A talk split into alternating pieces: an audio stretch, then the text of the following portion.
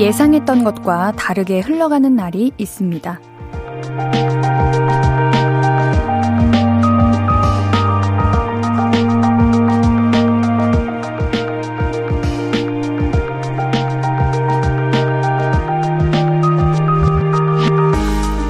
가뿐한 마음으로 즐겁게 시작했는데 그야말로 우당탕탕 사건 사고가 끊이지 않는 날이 있고요. 아침부터 지레 겁을 먹고 나왔는데 걸림돌 하나 없이 수월하게 흘러가는 날도 있습니다. 오늘은 어떠셨나요? 이왕이면 생각했던 것보다 모든 게 순조로웠던 날이었으면 합니다. 볼륨을 높여요. 신예은입니다. 7월 28일 목요일 신예은의 볼륨을 높여요. 어반자카파의 목요일 밤으로 시작했습니다. 드디어 수요일이 지나고 목요일 저녁입니다. 이제 금요일 하루 지나면 주말이에요. 갑자기 막 기분이 좋아지지 않나요? 여러분의 오늘 하루는 어떠셨어요? 생각했던 것보다 수월하게 흘러갔나요? 혹시 아니시면, 만약 아니었다면 지금부터라도 편안한 마음으로 볼륨 들으면서 같이 힐링하시죠. 제가 기분 상큼하게 해드릴게요. K80617101님, 오늘도 보라. 옌디 오늘은 청량해 보이네요. 하늘색 머리띠 예뻐요. 어디서 샀어요? 아, 선물 받았어요. 하늘색, 분홍색, 검정색 이렇게 선물 받았는데 분홍색을 할까 하늘색을 할까 하다가 오늘같이 뭔가 산뜻한 목요일에는 하늘색이다 하고 하늘색을 하고 왔습니다. 감사합니다. 안재훈님, 오늘은 순조로운 하루였던 것 같아요. 옌디는 오늘 하루 어떠셨나요? 다행입니다. 우리 재훈님의 하루가 술술 잘 풀렸다는 거니까요. 옌디는 오늘 하루 저도 나쁘지 않게 흘러갔던 것 같습니다. 저는 이제 마들렌을 만들려고 주문했던 틀이 왔는데 생각해보니까 에어프라이어 크기를 생각 안 하고 큰 틀을 사버린 거예요. 그래서 안 들어가는 거예요. 그래서 오늘 밖에서 레슨 받고 여기저기 그 빵 틀을 찾으러 다녔습니다. 이창현님, 아주 여유로운 하루였어요. 진짜 언제 이렇게 여유롭게 보냈는지 싶을 정도로 오랜만에 누리는 여유로움이었는데 내일도 오늘 같기를. 다행이네요. 우리 창현님도 오늘 하루 여유있게 잘 보내신 것 같네요. 이런 날이 평생 있었으면 좋겠죠. 근데 그렇지 못하는 날이 있을 수도 있어요. 그렇지만 창현님은 충분히 잘 이겨내실 거고 그리고 오늘의 그 여유로웠던 하루로 얻었던 에너지를 만약에 힘든 날이 있다면 그때 더 에너지를 쓰면 되는 거고요. 그치만 내일도 여유로운 하루기를. 김경태님, 저는 오늘 기분 좋게 출근했는데 일이 이것저것 터져서 오늘도 야근이네요. 생각하는 대로 하루가 지나가면 얼마나 좋을까요? 야근만 안 하면은 참 완벽한 하루였을 텐데 시작부터 기분 좋게 출근했으면 너무합니다 진짜. 근데 생각하는 대로 그 하루가 흘러간다면 일상이 좀 무의미하고 재미가 없을 것 같기도 해요. 왜냐면 그냥 뻔한 삶이 되는 거잖아요. 물론 그게 힘들고 지치는 일만 있는 것보단 낫겠지만 그래도 우리 경태님 오늘 야근 화이팅 하시고 우리 내일은 금요일이니까 내일은 절대 야근할 일 없게 일이 술술 잘 풀렸으면 좋겠습니다. 김태현님, 오늘도 보고 싶었어요. 예은이 누나. 아, 저도요. 고마워요. 박혜은님, 그러면 에어프라이어를 큰 거로 바꿔요. 저도 마음 같아서는 엄청 큰 오븐을 갖고 싶은데 생각을 해봤어요. 틀은 10,000원도 안 하는데 오븐이나 에어프라이어는 공이 하나 더 붙을 것 같은 느낌? 금액에? 그럴 바엔 그냥 틀을 사는 게 낫겠다. 틀을 다양한 모양으로 여러 개 사는 게 낫겠다 하는 생각을 했어요. 제가 잘 만들어서 내일 가져와 볼게요. 알겠죠? 응원해주세요.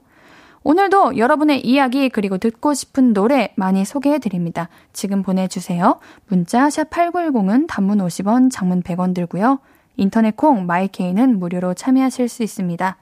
볼륨을 높여요 홈페이지도 항상 열려있고요. 우리 광고 듣고 와서 또 이야기 나눌게요. I could be red, or I could be yellow, I could be blue, or I could be purple, I could be green or pink or black or white, I could be every color you like. 신예은의, 신예은의, 신예은의, 신예은의, 신예은의 볼륨을 높여요. I could be every color you like. 볼륨을 높여요. 신예은의 볼륨을 높여요. 여러분이 보내주신 사연들 소개해볼게요. 7971님, 언니 오늘 찜통더위에 유치원 주방에서 일하는데 옷이 땀으로 다 젖었어요. 너무 더워요. 엄청 덥지. 그냥 가만히 있어도 더운데 그 뜨거운 불 앞에서 서 있는 거잖아요. 주방에는 에어컨을 못 트나요? 왜 주방은 항상 그렇게 열기가 한가득이고, 물론 요리할 때는 다 그렇게 더위가 느껴지긴 하긴 하는데, 저는 주방 요런 데가 가장 시원해야 된다고 생각합니다. 가장 더운 곳이잖아요. 너무 고생하셨어요. 오늘 옌디도 밖에 좀 나갔는데 유독 많이 덥더라고요.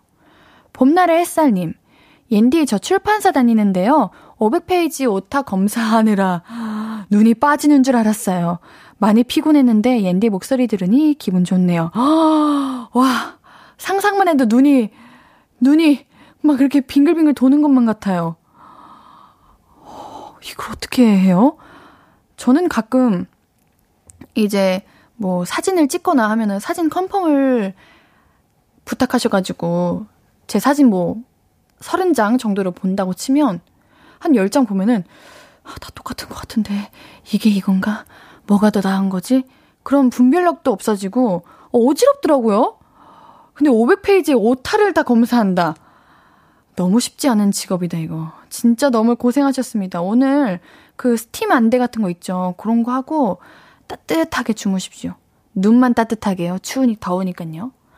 7918님, 옌디, 저 오늘 회사에서 짝사랑해오던 차장님께 점심 같이 먹어요 라고 용기 내서 메일을 보냈는데 답장이 왔어요. 혹시 주말은 어때요? 라고. 너무 좋아서 소리 지르고 싶었어요. 후덜덜. 내일이 기다려줘요. 메일로 보내신 거예요? 오, 되게 로맨틱하다. 만약에 7918님이랑 차장님이랑 정말 꿈꾸는 그 관계가 이루어진다면 첫 만남이 너무 뜻깊을 것 같아요. 메일로 연락을 했다는 거. 오, 맛있는 거 드세요.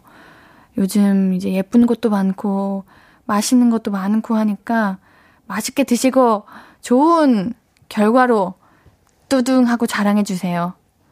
김현아님, 옌디 이번 주 휴가여서 제주도 다녀왔어요. 아직도 제주도에 있었던 순간들이 생각나네요. 올해 2번 다녀왔는데 또 가고 싶어요. 부럽다. 제주도 너무 좋죠. 요즘 제주도가 이제 많은 분들이 여행을 가서 그런 건지 아니면은 원래 그랬었는데 옌디가 몰랐던 건지 모르겠는데 제주도에 너무 신기하고 뭔가 아름답고 맛있는 음식점들이 엄청 많이 생겼어요. 바다를 바라보면서 먹는 식당 뭐 이런 데도 있고 제주도는 언제 가도 좋은 것 같아요. 근데 옌디는 제주도 갈 때마다 정말 안 좋은 일이 꼭 항상 생겨요. 정말 한 번도 빠짐없이. 그래서 항상 두렵습니다. 뭐 예를 들면 신분증을 안 가져왔다거나 비행기를 오전 6시로 예약해야 되는데 오후 6시로 예약했다거나 아니면 차가 찌그러졌다거나 아니면 비행기를 놓쳤다거나 그냥 항상 그랬던 것 같아요. 그래도 가고 싶은 제주도. 이 정도면 제주도는 정말 좋은 곳이겠죠. 김창환님, 오늘 오후에 제 지역에 갑자기 비가 왔네요. 서울에도 비가 왔나요? 안 왔던 것 같은데 서울은 푹푹 찌는 그런 더위의 날씨였습니다. 우리 창원님이 어느 지역에 사시나요? 여기 서울은 비가 안 왔죠 오늘? 안 왔던 걸로 알고 있어요. 주영님, 요리도 잘하는 옌디 못하는 게 뭐예요? 요리요. 요리 못해요. 제가 마들렌을 만든다고 했지 잘 만들 거라는 말은 하지 않았습니다. 저도 결과가 좀 두렵긴 한데 그래도 사람과 정성으로 만들어 볼 거예요. 성명근님, 오늘은 뭐 마셔요? 레몬티인가? 근데 우리 볼륨 여러분들은 항상 옌디 마시는 거 궁금해하시네. 옌디는 이거 아니면 저거예요. 티 아니면 자몽에이드. 오늘은 로즈마리 티 아이스입니다. 1343님, 안녕하세요 언니. 저는 바다로 여행 왔어요. 엄마가 TV 보지 말고 바다 보면서 라디오 듣자고 해서 사연 보내요. 학원 안 가서 너무 좋아요. 잘 들을게요. 아유, 얼마나 좋으실까. 그래, 여행까지 왔는데 TV 보는 건 좀 아니죠. 바다로 여행 왔으면은 바다 질리도록 보고 가야죠. 엄마랑 도란도란 앉아가지고 모래사장도 걷고 같이 라디오도 듣고 이 시간을 아주 뜻깊고 잊지 않게 보냈으면 좋겠습니다. 좋은 시간 보내세요. 우리 계속해서 여러분의 이야기 그리고 듣고 싶은 노래 보내주세요. 문자 샵 8910 단문 50원 장문 100원 들고요. 인터넷 콩 마이케이는 무료로 참여하실 수 있습니다. 노래 한 곡 듣고 와서 우리 이야기 좀 더 나눌게요. 선미의 열이 올라요. 신예은의 볼륨을 높여요. 여러분이 보내주신 사연들 계속해서 소개해볼게요. 문규섬님, 옌디가 마시는 티는 뷰티, 큐티, 프리티. 뷰티, 큐티, 프리티. K1-2359-3165 4799님, 옌디 저 23살입니다. 인생 처음으로 아빠와 단 둘이 캠핑 왔고요. 또 인생 처음으로 노래가 아닌 옌디의 라디오를 듣는데 이름 한 번만 불러주시면 소원이 없겠어요. 이성진 한 번만 불러주세요. 성진아! 성진아 안녕 반가워. 와, 아빠랑 단둘이 캠핑? 얼마나 뜻깊은 시간일까요? 와, 부럽습니다. 날이 덥고 잠자리가 불편해도 이렇게 함께 한다면 다 필요 없죠. 행복하죠. 인생 처음 이 소중한 추억, 경험, 기억 잊지 않고 지나셨으면 좋겠습니다. 좋은 여행 되시고요. 아버님 그리고 우리 성진 학생 좋은 여행 되세요. 2 2 3하나님, 한 달간 꿀같은 재충전의 시간을 갖게 됐습니다. 이 시간 동안 푹 쉬고 가끔은 낮잠도 자고 공원에 가서 벤치에 앉아서 사람 구경도 하려고요. 매일 이른 아침 산책을 바쁘고 짧게 했는데 좀 더 여유롭게 할 수 있어서 좋을 것 같습니다. 중요합니다. 한 달간 쉬시는 거예요? 저는 이때 뭐 그렇게 특별하게 계획 안 세워도 그냥 하루하루 흘러가는 대로 여유롭게 사는 것도 나중에 가면 참 값진 시간이었다고 생각이 들 것 같아요. 매번 어떻게 달리기만 합니까? 가끔은 멈춰서 쉬기도 하고 그래야죠. 우리 9231님 잘하셨어요. 무대 오르자님, 저는 오늘 떡꼬치 만들었어요. 제가 요리하는 거 좋아하거든요. 만드는 거 힘들지만 먹어주는 사람이 있어서 좋아요. 떡꼬치? 떡꼬치는 양념이 소스가 가장 중요해. 어떤 맛있게 잘 소스를 만드셨나요? 떡꼬치는 소스와 떡의 그 익힘의 정도가 참 중요합니다. 저는 못 만들어요. 맛있겠다. 고추장으로 된 떡꼬치가 먹고 싶네요. 무조건 고추장이 짭조름하게 맛이 나는, 아니면 설탕을 살살 뿌려서 먹어도 참 맛있는데 말이죠. 생라면님, 옌디, 8살 딸 연우가 볼륨을 높여 틀어달라고 6시부터 얘기해서 8시까지 목이 빠지게 기다렸어요. 연우가 옌디 라디오 좋대요. 이제 얼마 안 남았는데 연우는 아직 몰라요. 로고송에 광고도 다 따라하는데 너무 웃겨요. 우리 연우, 연우야. 이모는 연우가 이모 좋아해줘서 기분 좋아요. 고마워요. 말하지 말아요, 연우에게는. 그냥 이모가 잠시 놀러 갔어. 이렇게 해주세요. 우리 연우 예뻐요. 고마워요. 오늘 저녁 포근하게 잘 자고 내일 엄마한테 진짜 맛있는 거 해달라고 해요. 알겠죠? 막 과자도 먹고 싶다 그러고 아이스크림도 먹고 싶다 그러고 다 해달라고 그래요. 죄송합니다, 어머님. 2546님, 우리 아들은 영국에서 이 방송 들어요. 오늘 한국에 휴가 와서 지금 방송국 앞에서 신예은 생방송 들어요. 우리 아들 사랑한다 전해주세요. 방송국 앞에서요? 오, 우와! 안녕하세요. 반가워요. 와, 옌디가 안녕하세요. 인사해주세요. 여기. 안녕하세요. 안녕하세요. 저 요즘 영국 발음 영어 배우고 있거든요. 영어로 말씀해주시면 안 될까요? What would you like me to say? 네. 자, 노래 듣고 올게요. 정승환의 너였다면.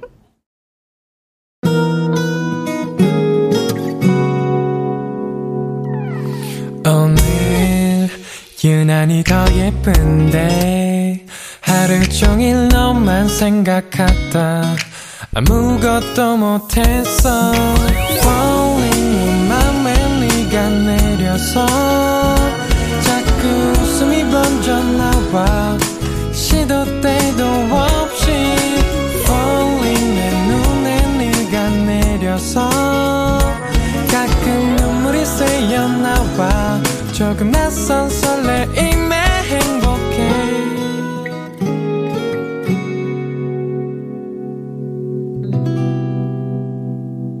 신예은의 볼륨을 높여요.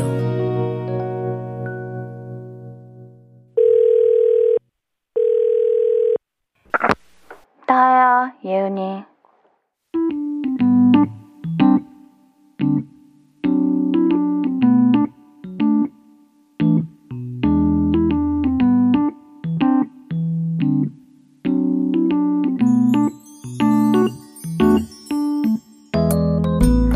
야, 오늘 진짜 너무 더웠지. 아, 나 지금 완전 탈진 상태다. 아, 지금 들어왔어. 와, 낮에는 진짜 대박이더라.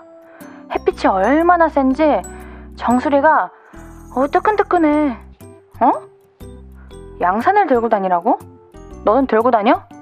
아, 요즘 최애템이야. 햇빛을 가려줘야 피부도 안 상하고 머리도 안 빠지고 눈에도 좋아? 알지. 자외선 나쁜 거 아는데, 야, 그것도 들고 다니는 거 보면 짐이야. 은근히 무거워. 튼실한 팔뚝지에 뒀다 뭐 하냐고? 고맙다. 야, 근데 너 진짜 대단하다. 어떻게 양산을 들고 다닐 생각을 했어? 엄마들만 난 들고 다니는 건 줄 알았는데. 아, 엄마들이 괜히 들고 다니는 게 아니었어? 나도 꼭 사라고? 뭐야, 양산 홍보대사야? 아무튼 알겠어. 나도 도전해볼게. 또 추천해줄 게 있어? 뭔데? 모시옷? 아, 그 어르신들이 입는 그 뻣뻣한 옷? 그거는 스타일이 좀 안 사는데. 요즘은 예쁜 것도 많다고? 그게 찐템이야? 그래? 응. 우리도 슬슬 나이가 드나 보다. 이런 아이템까지 챙기고. 그래, 너도 더위 조심하고. 난 아이스크림 먹어야겠다. 나야 예은이에 이어서 듣고 오신 곡은 지코의 썸머에이트였습니다. 여러분은 양산 사용하시나요? 이게 엄청난 꿀템이라고 하더라고요. 피부, 머리, 눈 다 보호해준다고 하는데, 진짜로 양산이라고 하면은 우리 엄마들의 아이템이라는 생각이 딱 드는데, 어느 순간 우리도 눈독을 들이고 있죠. 여러분도 그런 거 있나요? 아, 나도 이제 나이가 들었나 보다. 이런 걸 챙기네 하는 것들. 저는 진짜 원래 양산을 안 썼는데 저희 가족분들께서 양산을 쓰는 분이 있어요. 처음에는 뭐야, 왜 그래 했는데 완전 엄청 꿀 아이템. 특히 양산은 속이 까매야 합니다. 그래야 더 햇빛이 잘 차단된다고 하는데, 우리 K123593165님도 속이 까매야 합니다 하시네요. 요즘은 예쁜 디자인도 많이 나오고 심플한 것도 많이 나와가지고 그냥 뭐 남녀노소 할 것 없이 다 사용해도 참 좋은 것 같아요. 서희님, 오늘 나야 예은이 목소리에 왜 힘이 없어요? 아, 예은이는 오늘 더위 먹어가지고 그래요. 더우면 너무 힘든 것 같아. K123593165님, 양산 좋아요. 강추 하시네요. 진짜 좋아요, 여러분들. 최고. 양산 너무 좋아.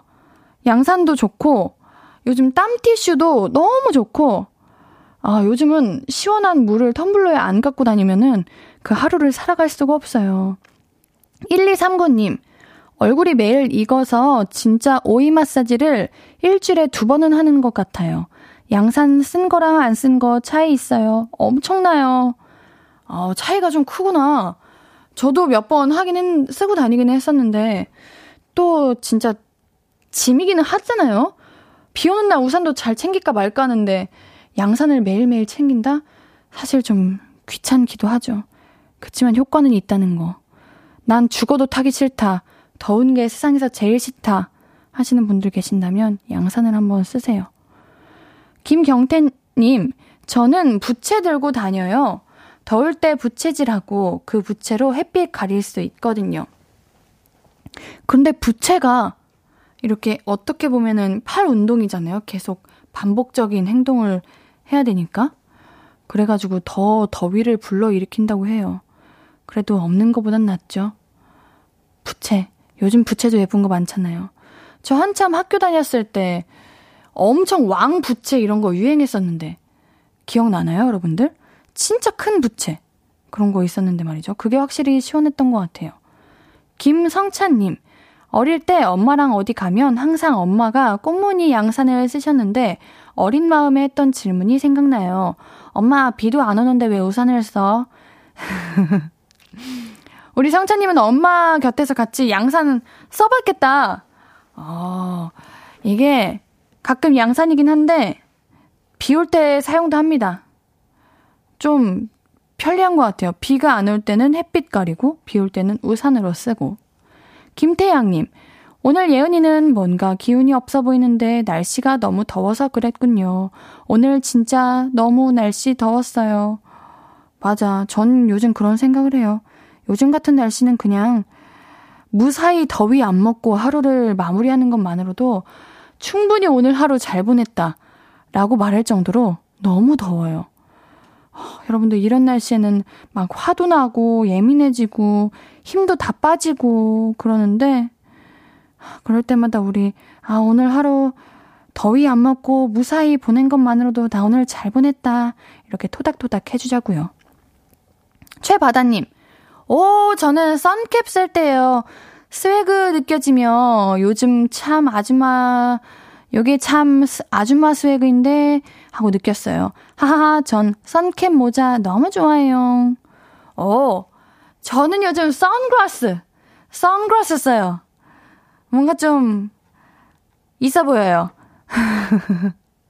근데 아시죠? 선크림 제대로 안 바르고 선글라스 잘못 끼면 그 안경 모양으로 자국 남는 거. 아유. 박승표님, 누나 엄마는 쿨토시하고 운동하더라고요. 필수. 저희 촬영장에서도 이제 스태프분들 다 쿨토시하고 계세요. 여기다 이제 시원한 물 살짝 묻히면 더더욱 시원하죠. 쿨토시 꼭 해야 돼요, 여러분들. 요즘은 반팔 입고 쿨토시 하면 그렇게 쿨토시처럼 안 보이는 거 알죠? 그냥 패션 같은 느낌? 여러분들도 하세요. K80617101님, 왕부채 짱이었는데 기억 소환. 그쵸? 있었죠, 이거? 부채.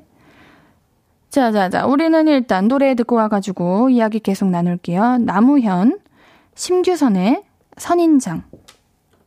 하고 싶은 이야기, 듣고 싶은 노래 계속해서 보내주세요. 문자 #8910, 단문 50원, 장문 100원입니다. 인터넷 콩 마이게이는 무료고요.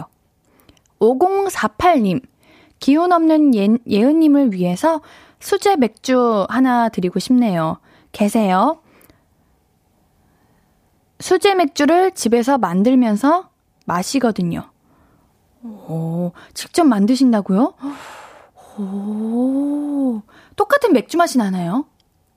막걸리 만드시는 분을 봤는데, 우리 맥주도 우리 내일은 이것 때 한번 만드는 분 있지 않았었나? 그랬던 것 같아요. 맥주도 맛있다고 하네요. 서희님, 옌디가 좋아하는 곡이다. 맞아요. 옌디 선인장 너무너무 좋아하잖아요. 오늘 들어가지고 참 기분이 좋아요. 여러분들도 선인장 들으세요. 저거 노래 옌디가 제일 좋아하는 건데 좋아요. 정순탕님, 빵 먹는다 하시네요. 이거는 빵 같은 쿠키예요.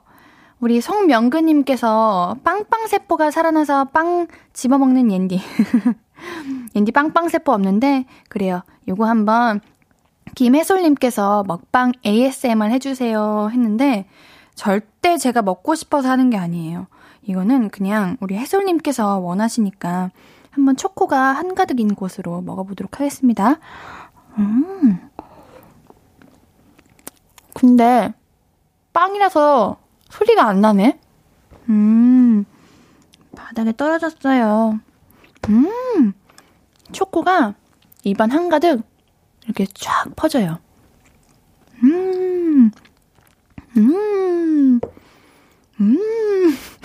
소리가 안 나가지고 입으로 자꾸 소리를 내게 되네요. 아, 맛있어요. 맛있어요. 제 팬이 주신 거예요. 맞아. 강동규님께서 와, 다 들어주는 옌디. 그럼요. 여러분들이 부탁하신다면 뭔들 절대 제가 먹고 싶어서 그런 게 아니라 여러분들께서 원하시니까 한번 이렇게 먹어봤습니다. 여러분도 저녁 잘 드셨나요? 아직 안 드셨다면 맛있는 걸로 드셔야 돼요. 알겠죠? 자, 우리 노래 한 곡 더 준비했습니다. 최예나의 스마일리 듣고 올게요.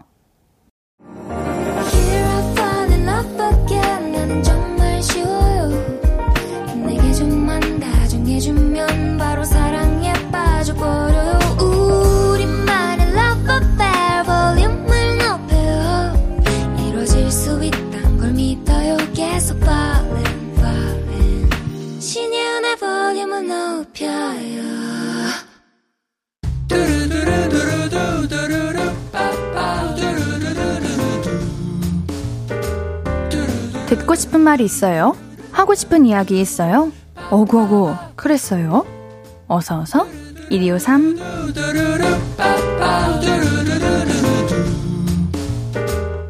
초딩 옥수수님, 3일간의 휴가를 마치고 집에 들어갔는데 집이 너무 추운 거예요. 딱 보니까 맙소사 에어컨을 켜놓고 나간 거 있죠?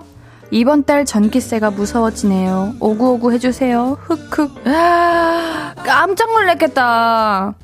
아, 그냥 그런 말이 있죠. 에어컨은 그냥 계속 켜두는 게 오히려 전기세 덜 나간다고. 그냥 그거라도 믿고 넘어가야죠. 그냥 3일간 휴가 집에서 난 집에만 있었다 이렇게 생각해야 될 것 같아요. 아이고, 많이 당황하셨을 것 같은데 옌디가 피자 3종 세트 보내드릴게요. 장동욱님, 휴가 가려고 2달 전에 숙소를 예약했는데 집안에 갑자기 일이 생겨서 못 가게 됐어요. 숙소 취소하니 위약금도 아깝고 휴가 계획 짜던 시간과 노력이 아까워요. 오구오구 해주세요. 아, 뭔가 얻은 건 없고 잃은 것만 많네요. 다음에는 진짜 모든 휴가 갈 수 있는, 여행 갈 수 있는 그 모든 조건이 딱 맞았으면 좋겠습니다. 집안에 일이 생기시는 게 안 좋은 일이 아니었으면 좋겠어요. 우리 동욱님께는요, 복요리 3종 세트 보내드릴게요. 안지랑님, 엿을 안 좋아하는데 동료가 준 엿을 먹다가 치아가 부러졌어요. 치과 갔더니 견적이 35만 원. 슬퍼요. 쓰린 마음 옌디가 오구오구 해주세요. 아이고 많이 치아가 부러지신 건가? 아이고, 이거 얼른 치료하셔야 돼요. 안 그러면은 나중에 다른 치아까지 상한다고 해요. 안 좋아하시는 거 드시다가 괜히 돈까지 쓰고 여러모로 막 기분이 썩 좋진 않을 것 같은데 옌디가 오구오구 해드릴게요. 얼른 예쁜 치아 다시 얻으세요.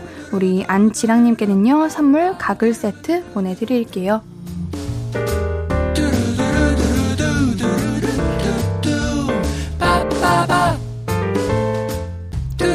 듣고 싶은 이야기 있으면 언제든 1253, 5959 1253 소개된 분들에게는 선물 드립니다. 신예은의 볼륨을 높여요 홈페이지 선고표 방문해주세요. 노래 들으면서 1, 2부 우리 여기서 마무리하고요. 목요일 3, 4부는 너만 괜찮은 연애, 볼륨 가족들의 연애 고민 함께 고민하고 조언해 드릴게요. 노래 듣고 다시 만나요. 들을 노래는 마쿠투베의 오늘도 빛나는 너에게입니다.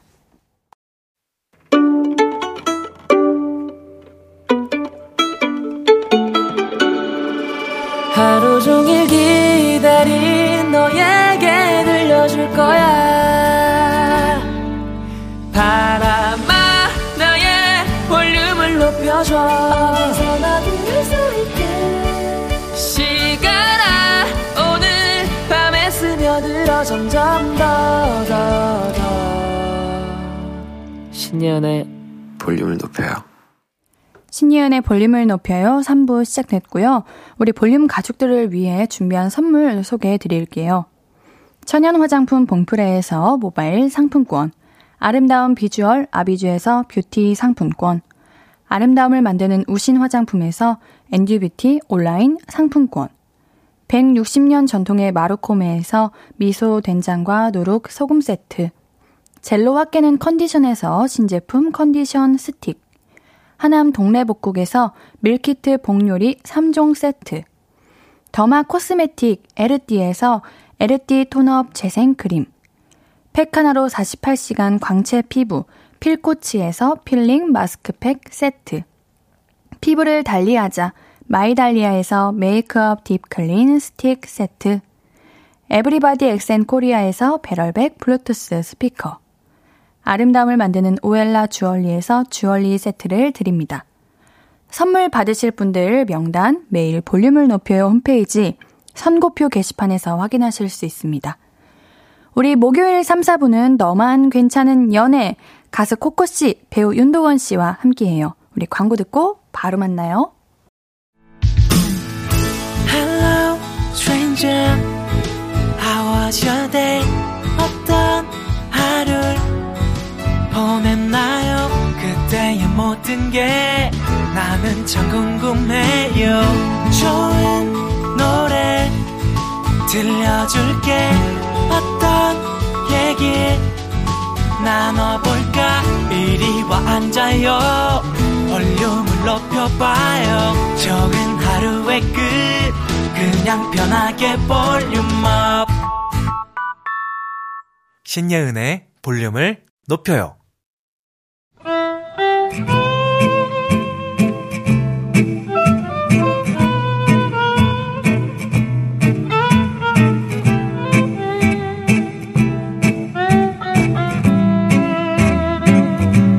여보야, 여보랑 드라이브 하니까 너무 좋다. 나도 우리 예은이랑 드라이브 하니까 너무 좋아요. 제가 집까지 모셔다 드릴게요. 부릉부릉 끽 도착했어요. 여기가 어디냐? 어디긴 어디야. 자기 집 앞이 아니구나. 어이가 없네. 아, 저기요, 여기 우리 옆 동네거든요. 여기는요 네 전 여친 집 앞이세요. 아, 미안. 그리고 아까 네가 나더러 뭐라 그랬는지 알아?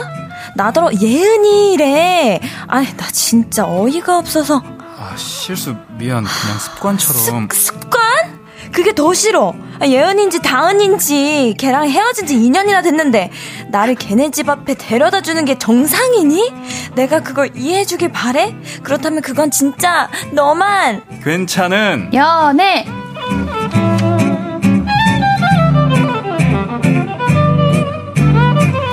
신예은의 볼륨을 높여요. 목요일은 너만 괜찮은 연애 가수 코코씨, 안녕하세요. 그리고 배우 윤동원씨, 안녕하세요. 네, 함께합니다. 어서오세요. 예은인지 다은인지. 예은이 다은이 둘 다 등장했네요. 야, 우리 5529님께서 우와, 오늘 다들 흰티로 맞추고 오신 건가요? 다들 빛나요 하시네요. 그러게요. 그러게, 오늘은 좀 그래도 이쁘게 얘기해 주신다. 나는 또 흰티 3명이라 밥 3공기가 왔네, 뭐 이런 식으로 말씀하실 줄 알았는데. 자, 우리 이창현님께서 너만 괜찮은 연애는 그 많고 많은 사연들보다 코코의 자기야와 도건님의 그게 아니라만 떠오르네요. 아, 저희가 제일 자주 하는 말이죠. 네. 코코는 거의 똑같았어요, 예은 씨. 그래요? 네. 잘 따라해요? 네. 자기야. 자기야. 오, 똑같아. 자, 김나루님께서 목요일 혈압을 높여요 하셨는데. 네. 그러니까요. 자, 오늘 오프닝 이야기는 3562님의 사연으로 오늘 코너 시작해봤습니다. 아, 남자친구가 5년 사귄 전 여친과 헤어지고 1년의 공백기를 가진 뒤 저를 만나서 1년째 연애 중입니다. 그런데 퍽하면 저를 전 여친 이름으로 부릅니다. 심지어 저를 전 여친의 집 앞에서 내려주려고 한 적도 여러 번 있어요. 오 마이 갓. 이걸 제가 이해해줘야 하는 건가요?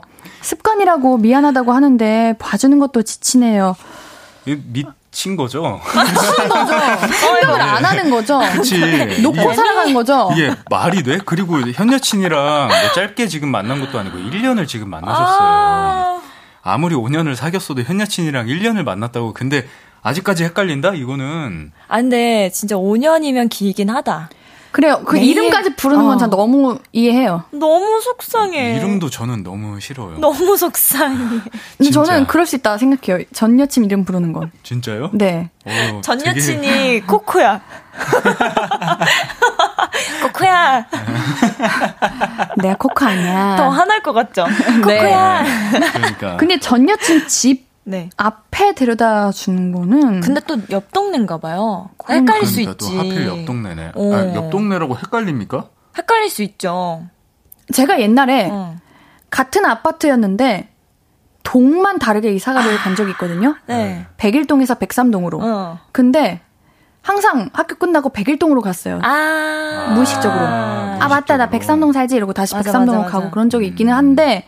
그렇게 되는 거죠. 오케이, 이분도. 그러면은 남자친구가 실수할 수 있다고 쳐요. 근데 지금 너무 상습이야. 너무 자주 그래. 네, 이거는 고쳐야지. 여자친구가 싫다고 벌써 얘기했고 하면은 인식을 하고 고쳐야 되는데 계속 실수한다는 게 저는 이건 배려가 아니라고 봐요. 저도요. 네. 전 헤어질 거예요. 여자친구분이 너무 이렇게 그냥 넘어가 주셔서 그런가? 매번? 맞아. 이 선경님도 왜 봐주죠? 봐줄 걸 봐줘야지. 그래. 이거를 왜 봐줘. 맞아. 이거는 뭐라고... 너무 당연하게 뭐라고 해도 될 권리가 있다고 저는 봅니다. 따끔하게 얘기해야 되나? 난 헤어질 거야. 맞아요. 저 같아도 그럴 것 같아요. 아니, 왜요? 왜냐면 1년이나 사귀었는데 그 남자친구 머릿속에는 무의식적으로 전 여친이 자리 잡고 있다는 거잖아요. 아니, 맞아요. 그냥 생각이 없는 그냥 발이 가는 거죠. 그냥 이렇게. 그게 저는 문제라고 생각합니다. 무엇이 더 무서운 거예요. 아니, 맞아. 만약에 무섭긴 하잖아요. 그러니까 5년 동안 계속 그렇게 갔으면 난 이해는 되는데. 이 남자가 만약에 술이라도 취했다고 생각해봐요. 그러면 무엇이 어떤 짓을 할지 모르는 거예요. 맞아. 그리고 만약에 우리 3562님이 헤어졌어. 지금 이게 너무 힘들어서. 그랬을 때 남자친구가 다음 여자친구로 만났는데 어디 집으로 갈 것 같아요? 3562님 집으로 갈 것 같아? 아니면 5년 사귄 전 여친 집으로 갈 것 같아요? 전전 여친이겠죠? 전전으로 가겠죠. 그래. 네. 그만큼 너무 그 5년 사귄 전 여친의 그 임팩트가 너무 크다고 뭔가. 맞아. 근데 저는 이게 시간으로 저는 이제 바뀔 거라고 생각하는데. 1년이나 지금 만났는데도 더 걸려야 된다? 오 마이 갓. 저는 이름 부르는 거 너무 괜찮다고 봐요. 아, 그럴 수 있어요. 아니, 나는 이름이 더 싫어. 왜? 아, 그래? 아니요. 이름이고 데려다 그 집을 헷갈리는 거고 그 두 개 다 똑같은 거라고 저는 생각해요. 8512님께서 그게 어떻게 습관이 돼요? 엄마 보고 아빠라고 부르는 거랑 뭐가 달라요? 집을 헷갈릴 수 있는 게 말이 되나요? 진짜 오늘 역대급 너만 괜찮은 연예인 듯. 네, 와 진짜. 아 근데 저 하루 종일 친한 언니랑 있다가 집에 가서 엄마한테 언니라고 한 적 많아요. 그래, 그런 느낌 아니에요? 그 말 때문에 이름 부르는 건 괜찮다고요. 아, 오케이. 오케이. 그러니까 하루만 해도 그렇게 된다니까요. 그래. 5년을 그렇게 해왔으면 맞아, 이해가 저도 돼요. 네. 매니저님이 옛날에 남자분이셨어요. 그래서 오빠 이렇게 부르다가 오빠 그러다 집 가가지고 아빠한테 오빠라고 하잖아요. 우리 꼭 안 그러세요? 저 자주 그러는데 아빠한테 오빠라고 부르는데 삼촌한테 오빠 이럴 때 진짜 민망한데. 그러니까 그러지는 않은데 이제 저희 어머니가 저를 맞아. 자꾸 여동생 이름으로 부르세요. 그래, 네. 그래 그런 건 그럴 수 있어. 네, 그래서 저는 이름 괜찮아. 네. 오케이, 그럼 이름까지는 이해해주자. 아니, 이거 아니야. 우리 사람들. 이름은 이해라는 거지만 지금 집도 헷갈리고 계속 상습으로 이렇게 실수하는 거 저는 안 된다고 봐요. 저는 집에 데려다 주는 거 또 하면 그런 실수하잖아요. 나는 안 만날 거야. 한두 번도 아니고. 맞아요. 상습이잖아. 맞아요. 바뀔 노력조차도 안 한다는 거잖아. 맞아요. 이거를 습관이라고 하는 것조차는 무의식적으로 생각을 놓고 살아간다는 건데 그조차도 싫어요. 맞아요. 생각 좀 하고 살아라고 하고 싶어요. 맞습니다. 네, 너무 싫습니다. 네. 무섭네요. 네. 자, 너만 괜찮은 연애. 우리 볼륨 가족들의 연애 이야기 함께 고민해보는 시간인데요. 첫 번째 사연 소개해볼게요.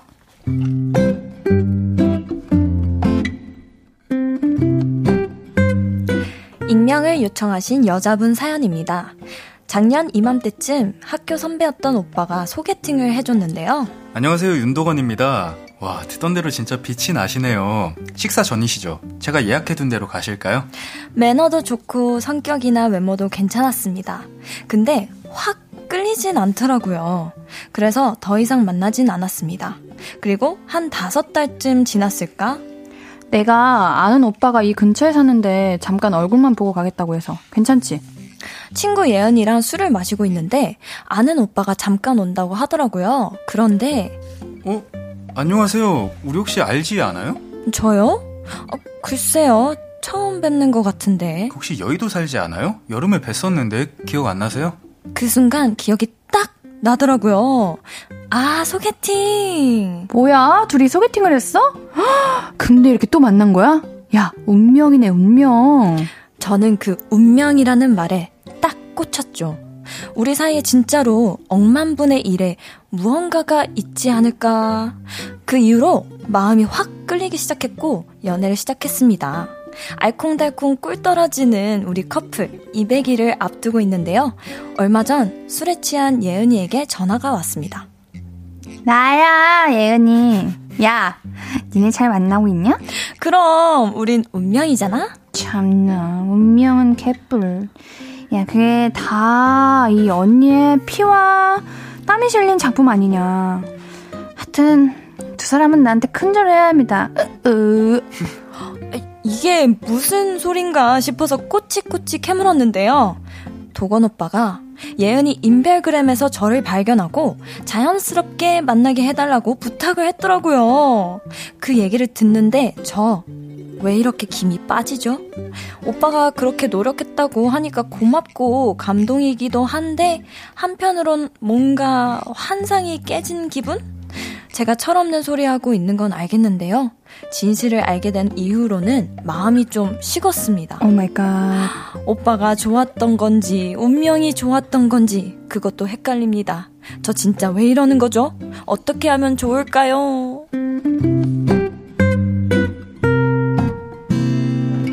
오 마이 갓. 이렇게도 마음이 식을 수가 있군요. 저는 코코라는 그 우리 사연자님께서 네. 환상에 빠져 있었던 것 같아요. 사실 연애는 너무 현실적이거든요. 영화가 아니죠. 뭔가 운명? 물론 운명이야 있겠죠. 만날 만한 인연이 다 있겠죠. 근데 그 운명 하나로 이 관계가 다 이루어지지는 않는다고 저는 생각을 하고. 그렇죠. 근데 그렇게 생각을 해서 처음에 만났다고 해도 지금 200일을 알콩달콩 잘 만났잖아요. 네. 근데 그게 다 짜여진 계획이었다라는 얘기를 들었을 때 마음이 식는 거면은 이게 그만큼 마음이 크지 않다라는 뜻 아닐까요? 남자친구에 대한 마음이. 그러니까요. 너무 좋으면 남자친구분이 너무 좋다면 오히려 이런 얘기 들었을 때 너무 감동받고 네, 네. 귀엽고 네. 더 좋아질 것 같거든요. 저는. 근데 팍 그 마음이 식는다는 네, 게 식는다는 거는 진심을 다해서 지금 남자친구를 좋아하지 않는 느낌이에요. So sad. Oh my god. 이 애주님께서 노력했으니 봐주죠 라고 하는데 봐주고 말고 문제가 아니라 마음이 식는 게 문제죠. 그러니까. 네. 이게 그러니까요. 김지아 님이 얼마나 좋으면 그렇게까지 만들었을까. 그러니까요. 네. 그렇죠. 얼마나 사연자분을 또 만나고 싶었으면 이렇게 부탁을 했겠어요? 난 너무 귀여운데. 근데 만약 이게 운명 만약에 우리 그 예은이라는 언니가 언니였나? 누군지 모르겠네. 동생인지. 예은이라는 언니가 뭐야, 운명이네 운명 했을 때 진짜 운명인가 하고 좋아하는 마음이 생겼으면은 그것도 사랑이라고 봐요. 만약에 운명이야 운명인데 뭐 운명이야 이렇게 생각했을 수 있죠. 맞아요. 그렇죠. 스스로가 좋게 생각한 것 같은데 아무리 노력해도 안 된거나 아무리 노력을 안 해도 되는 게 운명이라고 생각하거든요. 그쵸. 그러니까 어떻게든 만날 사이지 않았을까 저는 생각을 합니다. 네. 1447님도 말씀하시네요. 사연자분 그게 운명이에요. 맞아요. 필연이 겹치고 겹쳐서 생기는 게 운명인 거죠. 와우. 사연자분을 위해 이렇게 노력하는 남자를 만날 운명이었던 겁니다. 이렇게 노력하는 남자. 너무 괜찮다 이 말. 그렇죠. 근데 그러니까. 남자분이 정말 사연자님을 많이 좋아하시는 것 같아요. 그렇기 때문에 이렇게까지라도 해서 자리를 만든 거 아닐까요? 맞아요. 저는 이번 사연 우리 1447님의 말이 맞다고 봅니다. 맞아요. 이게 운명인 것 같은데 이 1447님의 말을 듣고도 아 그래도 나는 이 식은 마음이 돌이켜지지가 않는다 하면은 이 관계는 아닌 거죠. 맞아, 그쵸. 놔주세요. 놔주세요. 네. 그리고 연애는 환상 같은 거 없습니다. 그렇지만 언니가 그쵸. 얘기해주고 싶네요. 이렇게까지 노력해주는 남자 많이 없습니다. 잘해야 됩니다. 네. 좋은 사람입니다. 맞습니다. 우리 노래 듣고 와서 이야기 계속 나눌게요. 코코의 레이틀리. 너만 괜찮은 연애의 사연 우리 계속해서 만나보도록 하겠습니다. 2426님의 사연입니다. 한 달 전에 제가 휴대전화기를 바꿨습니다. 휴대폰을 바꿨습니다. 여자친구와 같은 기종을 쓰다가 다른 기종으로 갈아탔는데요. 오빠 폰 사진 진짜 예쁘게 나온다. 오빠 이거 잠금 풀어줘. 사진 좀 더 찍게. 사진은 잠금 안 풀어도 찍을 수 있을걸? 아니 기본 카메라 말고 어플로 찍게. 풀어줘. 어플로 찍은 셀카에 만족을 했는지 하루에도 수십 번씩 잠금을 풀어달라고 하더라고요. 그러다 며칠 전에는 오빠 아예 오빠 폰에 내 얼굴도 등록해 놓을까? 그럼 알아서 인식하고 잠금 풀릴 거 아니야. 왜? 싫어? 아니 뭐 싫은 건 아닌데. 아 됐어 하지 마. 아니 뭐가 그렇게 떨떠름해. 내가 보면 안 되는 거라도 있나 보지? 저 맹세코 여자친구가 봐서는 안 될 거? 그런 거 없습니다. 그냥 순간적으로 상황이 그렇게 됐는데요. 그 이후로 여자친구는 오빠 폰 줘봐. 나 사진 찍... 아, 아니다. 됐어. 사진 찍어. 어플 켜줄까? 아, 됐어. 안 찍을래. 안 찍고 싶어졌어. 얼굴 등록 사건 때문에 마음이 상했는지 이제는 제 폰으로 사진도 안 찍고요. 누구야? 누구랑 톡해? 아까 전화는 누구였어? 묻지도 않던 걸 수시로 물어봅니다. 저 연애하면서 핸드폰 비번 같은 거 공유를 안 해봐서 그러는데요. 이런 지옥 같은 상황은 결국 공유를 해야만 끝나는 건가요? 숨기는 건 없지만 솔직히 공유하는 게 막 달갑진 않아요. 어떡하죠? 와 이거 진짜 많은 커플들이 이걸로 아, 맞아요. 싸우기도 많이 싸울 거고 네 힘들 겁니다. 절대 풀지 마요. 왜요? 저도 절대 공유 안 합니다. 이유는 뭐죠? 저만의 프라이버시예요. 아 그것도 그렇고 약간 이런 상태에서 풀잖아요. 그러면 진짜 아무것도 아닌 거에도 엄청 오해하고 맞아. 의심하게 되고 그렇게 되더라고요. 이모티콘 하나 보내도 뭐야? 이모티콘 왜 보냈어? 이렇게 되더라고요. 그럴 수 있지. 네네. 저도 풀지 않아야 된다라는 쪽인데요. 저는 제 핸드폰에 저도 제가 뭐가 들어있는지 잘 몰라요. 맞아. 가끔 당황할 때가 있다니까요. 네. 이게 뭐 진짜 숨길 필요까지는 아닌데. 맞아. 내가 숨기려고 그러는 게 아니라 내 핸드폰에 뭐가 들었는지 나도 몰라. 그래서. 맞아. 그게 겁이 나. 혹시 그런 걸로 오해가 생기면은 안 되잖아요. 맞아요. 그게 정말 그런 의도가 있어서 숨기는 게 아니라 그런 게 걱정이 돼서 저도 안 알려주는 편이기도 하고, 그리고 가족끼리도 프라이버시가 존중되어야 하는 건데, 연인끼리는 더더욱 그런 게 필요하다고 생각합니다. 이한수님이 판도라의 상자는 열지 않는 걸로. 맞아요. 판도라의 상자지 말 그대로. 차라리 능력이 되신다면, 핸드폰을 사주세요. 이 같은 카메라 좋다는 기종으로. 와, 멋있어. 와우. 정말? 예은이랑 사귀고 싶다. 저는 못 사줘요. 그냥 가능하시면 이분. 아, 능력이 되시면은 그게 아니고는 어떤 방법이 있을까요? 아니면 아예 비번을 걸지 말아놓고 그냥 오픈해놓는 거죠. 아. 그래가지고 이게 여자친구분이 뭐 사진 찍을 때 찍어라. 근데 여자친구가 사진 외에 다른 걸 들어가는 순간 이건 전 여자친구분 너무 선 넘은 거라고 생각해요. 그렇게 되면. 그냥 그쵸. 아예 매번 비번 풀어주고 얼굴도 이렇게 등록하고 이거는 너무 내 핸드폰인데 내 핸드폰이 아닌 느낌이야. 맞아. 우리 9137님께서 여자친구가 선 넘은 거죠. 이거 한번 풀면 끝도 없어요. 맞아. 연애는 연애고 사생활은 사생활입니다. 맞아요. 네. 정말 연애에서 제일 중요한 게 신뢰라고 생각하거든요. 저는 그 신뢰가 깨지면 안 될 것 같아요. 신뢰랑 믿음. 그쵸. 같은 말이죠. 그러니까 무조건 그냥 믿어주는 게 저는 처음엔 맞다고 생각해요. 그냥 어떤 상황에도 오해는 언제든지 생길 수 있으니까 일단은 믿어주고. 네.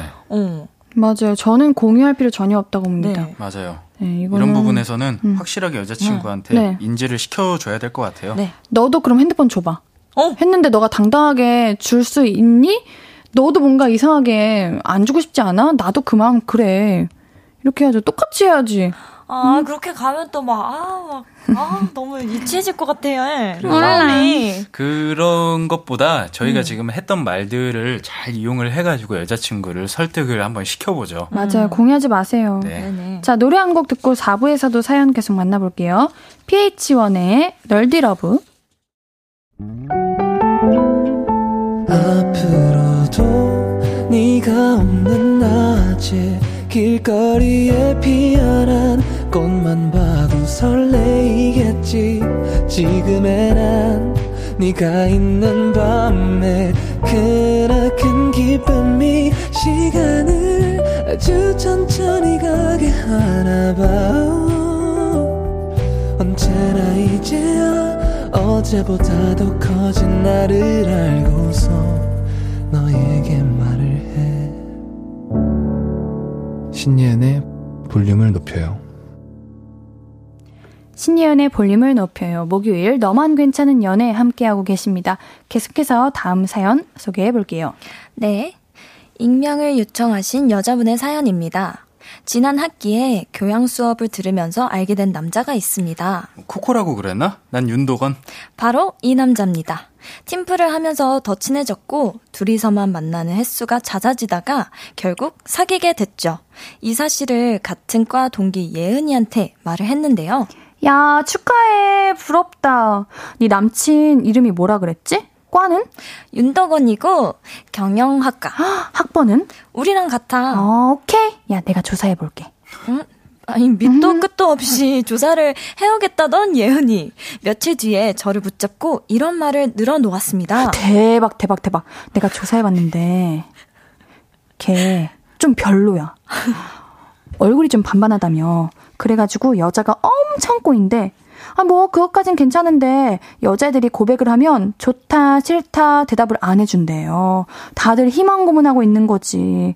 걔 태도가 너무 애매해가지고 어떤 애들은 사귀고 있는 줄 안대. 근데 윤도건 걔는 아니지. 결국 여자애들 울고불고 지들끼리 머리끄댕이 잡고, 아 진짜 이명이 들릴 정도로 예은이에게 제 남자친구 뒷담화를 들었더니 마음이 좀 심란했습니다. 그런데 자기야, 뭐 먹고 싶어? 말만 해. 내가 다 알아봤어. 자기야, 뭐 필요한 거 있어? 나 알바비 받았는데. 자기야, 나 얼마만큼 사랑해? 난 자기 너무 좋은데. 태도가 확실하지 않아서 이 여자 저 여자한테 상처를 줬다는 남자친구가 저에게는 또 이렇게 지극정성입니다. 그래서 저는 오히려 좋아요. 그런데 사귈 것처럼 다정하게 구는데 사귀지는 않아. 싫다고 잘라내지도 않는데 좋다고도 안 해. 다들 미친 거지. 예은이의 말이 한 번씩 생각날 때마다 어쩔 수 없이 불안한 마음이 들기도 합니다. 딱 잘라내지 않는다는 건 계속해서 가능성을 열어둔다는 뜻이고, 다정하게 구는 건 그런 상황을 계속 즐기고 싶다는 뜻이 분명하거든요. 저 이 속마음을 남자친구에게 털어놓고 처신 좀 똑바로 하고 다니라고 한마디 해도 될까요? 혹시 이 말을 듣고 저에게 정이 떨어지는 건 아니겠죠? 아, 예은아. 예은아, 이리 와봐. 부러우면 부럽다고 말해. 예은아, 이리 와봐. 아니, 왜 남의 남자친구를 조사를 왜 해? 그러니까. 이리 좀 와봐. 아. 사귈 것처럼 다정하게 구는데. 천국에서 내려온 음성인 줄 알았어요. 세포인 줄 알았어, 세포. 네. 아, 진짜. 세포들이네, 진짜. 근데 저는 이 남자친구의 잘못은 하나도 없다고 봅니다. 뭐, 남자친구는 굳이. 뭐, 이, 모든 사람들이 날 좋다고 하는데, 거기다가, 난 너 싫고, 너도 싫어. 난 누가 좋아. 이렇게 할 필요가 있나요? 맞아요. 관심이 없는 거 아니야, 남자친구분은? 맞아요. 그리고 뭐, 거절을 잘 못하는 성격일 수도 있는 거고. 맞아요. 그리고 잘생기셨나봐. 그리고 인기가 많으신 것 같은데. 다정하고 잘생겼으니까 이제 여자들이 많이 좋아하는 이런 거겠죠. 소문이 어쩔 수 없이 생기는 그런 친구들이 있더라고요. 맞아요, 그래. 맞아요. 인기 많은 분들. 맞아요. 맞아요. 너무 공감하죠. 그러니까 예은이가 예은이가 그랬나봐요? 네. 아, 인기녀. 나는 그냥 관심 없는데. 와. 메소드야, 메소드 거의. 여기 김태양 님이 예은아만 엄쳐. 어, 오케이. 아까 보내신 건데 지금 제가 읽었습니다. 아, 지금 여기에 맞게. 네네. 알겠습니다.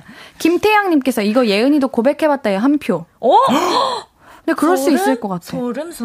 아, 아니, 그러면은 그 질투심 때문에 굳이 이런다. 근데 그런 적도 있더라고요, 제 주변에. 아, 예. 그렇게 여우 같은 사람이 맞아. 있군요. 근데 그냥 우리 코코님은 불안해할 필요 전혀 없다고 봐요. 그냥 맞아요. 아, 이 도건이라는 남자친구가 남들에게는 이렇게 무관심하고 제대로 표현도 안 하고 그냥 뭐 이도 저도 아닌 것 같은데 나한테만큼은 이렇게 사랑을 한가득 주고 맞아요. 믿음을 주는구나. 맞아요. 나 진짜 사랑하나 보네. 이렇게 생각하면 되잖아요. 여기저기 말에 휘둘리지 말고. 맞아. 네, 지금 도건님이 사연자분님한테 굉장히 잘해주고 있는 거니까 그거는 팩트니까 그걸 믿고 가면 될 것 같아요. 맞아요. 전혀 문제 없다고 봅니다. 그리고 절대 이 속마음을 남자친구에게 털어놓을까요? 이렇게 하셨는데 절대 안 하셨으면 좋겠어요. 저는 오히려 오해가 생길 수도 있고 남자친구분이 속상해할 수도 있고. 맞아요.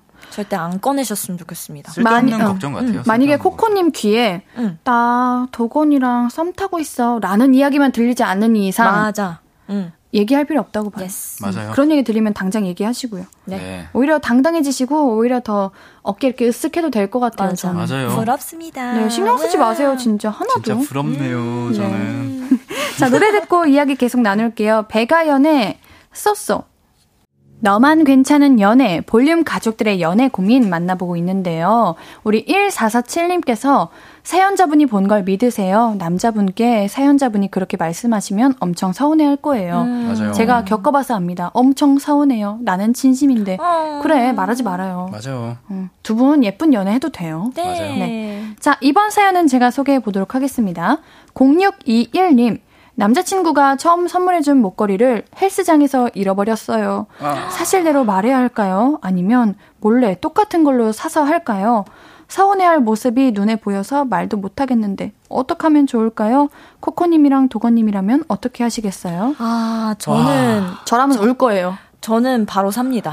그래요? 아, 네. 저는 사요. 네. 너무 슬퍼할 것 같아서 난 바로 살 것 같아. 난 울어버릴 거야. 울고. 나도 울고. 내가 얼마나 속상한지 느껴져? 내가 울고 싶은 게 아니었는데 내 마음 알겠어? 이런 느낌으로 울어버릴 거예요. 근데 남자친구 입장에서 생각을 해봤을 때는 울면은 꼴보기 싫을 것 같아요? 아니, 그거 너무 좋을 것 같아요. 그쵸? 울면? 네. 그래. 울면서 진심으로 자기가 더 속상하고 화났다는 거를 표현을 해주면은 남자친구는 아니야 괜찮아, 그럴 수도 있지, 더 좋은 걸로 내가 하나 사줄게 하면서 이쁜 걸로 더 사줄 것 같아요. 난 사실대로 말하는 건 진짜 아니라고 봐요. 맞아요. 사실대로 말하면 너무 서운해할 것 같고 근데 만약에 똑같은 거 샀다가 걸리면 어떡할 거야. 그래, 차고 있는데 집에 똑같은 게 남친이 이거 뭐야? 맞아, 똑같이 하고 있잖아. 집에서 잃어버린 거야. 아니, 근데 그때 만약에 사실대로 말을 한다면 남친이 감동받지 않을까요? 아니야? 오케이, 미안해. 별로 감동 안 받을 것 같아요. 울어야 돼. 웁시다. 연기를 좀, 연기가 아니라 실제로 속상하겠지. 속상하니까 울어야 돼. 네. 아니면 똑같은 걸로 사거나. 그래요, 그거는 이제 차선책. 맞아요. 네. 근데 대부분 잃어버린 거 어느 날 어디선가 나타나더라고요. 일단 최선을 다해서 찾아보세요. 맞아, 헬스장이 아닐 수도 있어요. 맞아. 네. 자, 이학찬님. 같이 일하는 여자 동료가 있어요. 2살 어린데 옆자리에 앉아서 그런지 친해졌어요. 여름휴가 이야기를 하다가 저는 혼자서 부산 여행을 갈 거라고 했더니 자기도 혼자 부산 여행을 간다고 하더라고요. 그런데 날짜가 일부분 겹친다면서 부산에서 만나자는 거예요. 헉, 보통 혼자 여행 간다는 건 혼자만의 시간을 갖고 싶다는 건데 그런 와중에 만나자니 이거 관심 있다는 뜻으로 받아들여도 될까요? 맞아요. 관심이에요. 저는 그렇게 생각합니다. 저도 관심이 있다면 이렇게 할 것 같아요. 제가 관심이 있다면 상대에게. 맞아요. 그 관심이 없으면은 시간과 정성을 쏟지 않아요. 돈도 그렇고. 맞아. 오히려 아니면 이 여자 동료분은 부산 갈 생각 없었는데 학찬님 가신다니까 그냥 저도 가는데 이렇게 하는 걸 수도 있어요. 그거면 너무 설렌다. 그쵸. 네.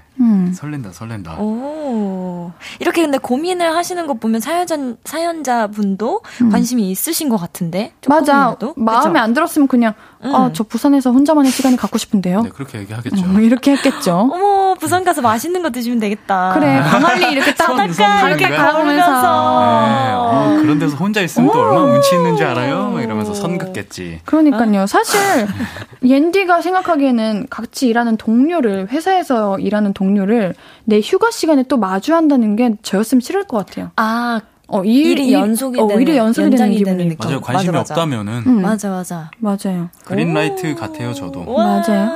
축하드려요. 아니, 진짜로 근데 좋아하는 사람이면은 시간과 네, 쏟지 않아요, 시간을. 그렇지 않아요? 맞아요. 네. 이 한수님도 오 그린라이트 하시고, 김경태님도 맞네, 저는 관심 있다의 한 표, 새로운 장소에서 좋은 추억 만드시길 바랍니다 하시네요. 와, 괜찮네요. 바닷가에서 딱 앉아가지고 맥주 짠 하고서.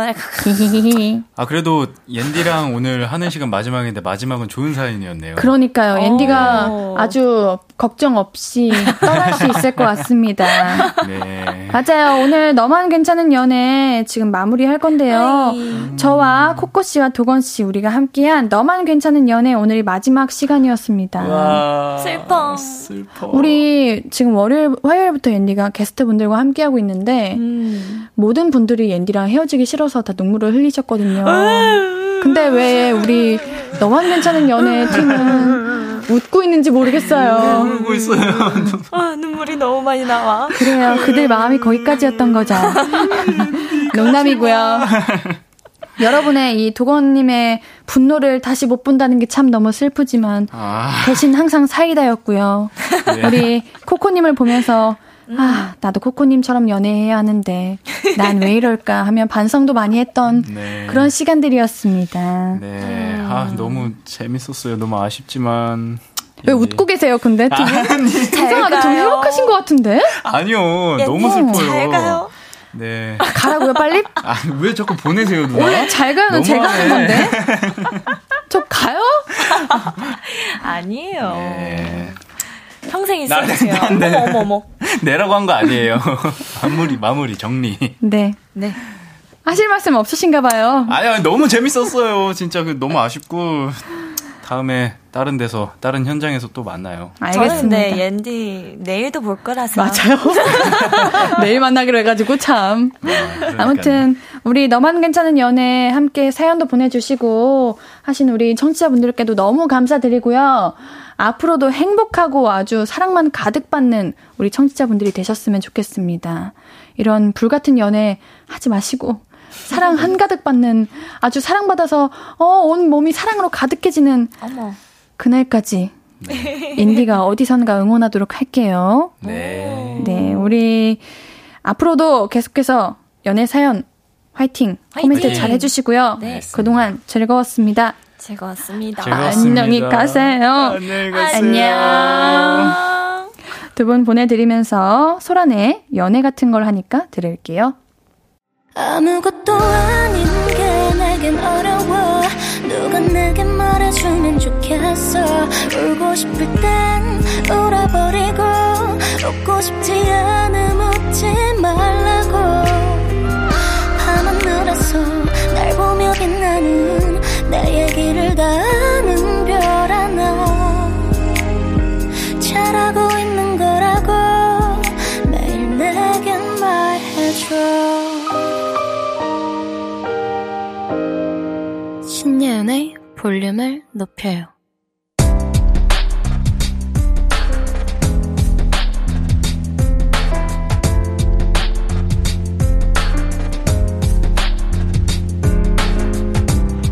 나에게 쓰는 편지. 내일도 안녕.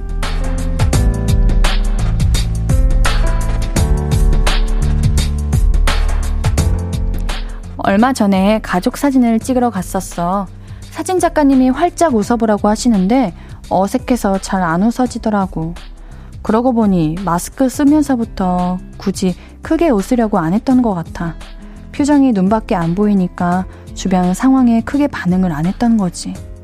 내일부터는 마스크 속에서도 목젖이 다 보이도록 웃어야겠어. 완전히 마스크 벗는 그날 어색하지 않게. 하하! 웃어보자.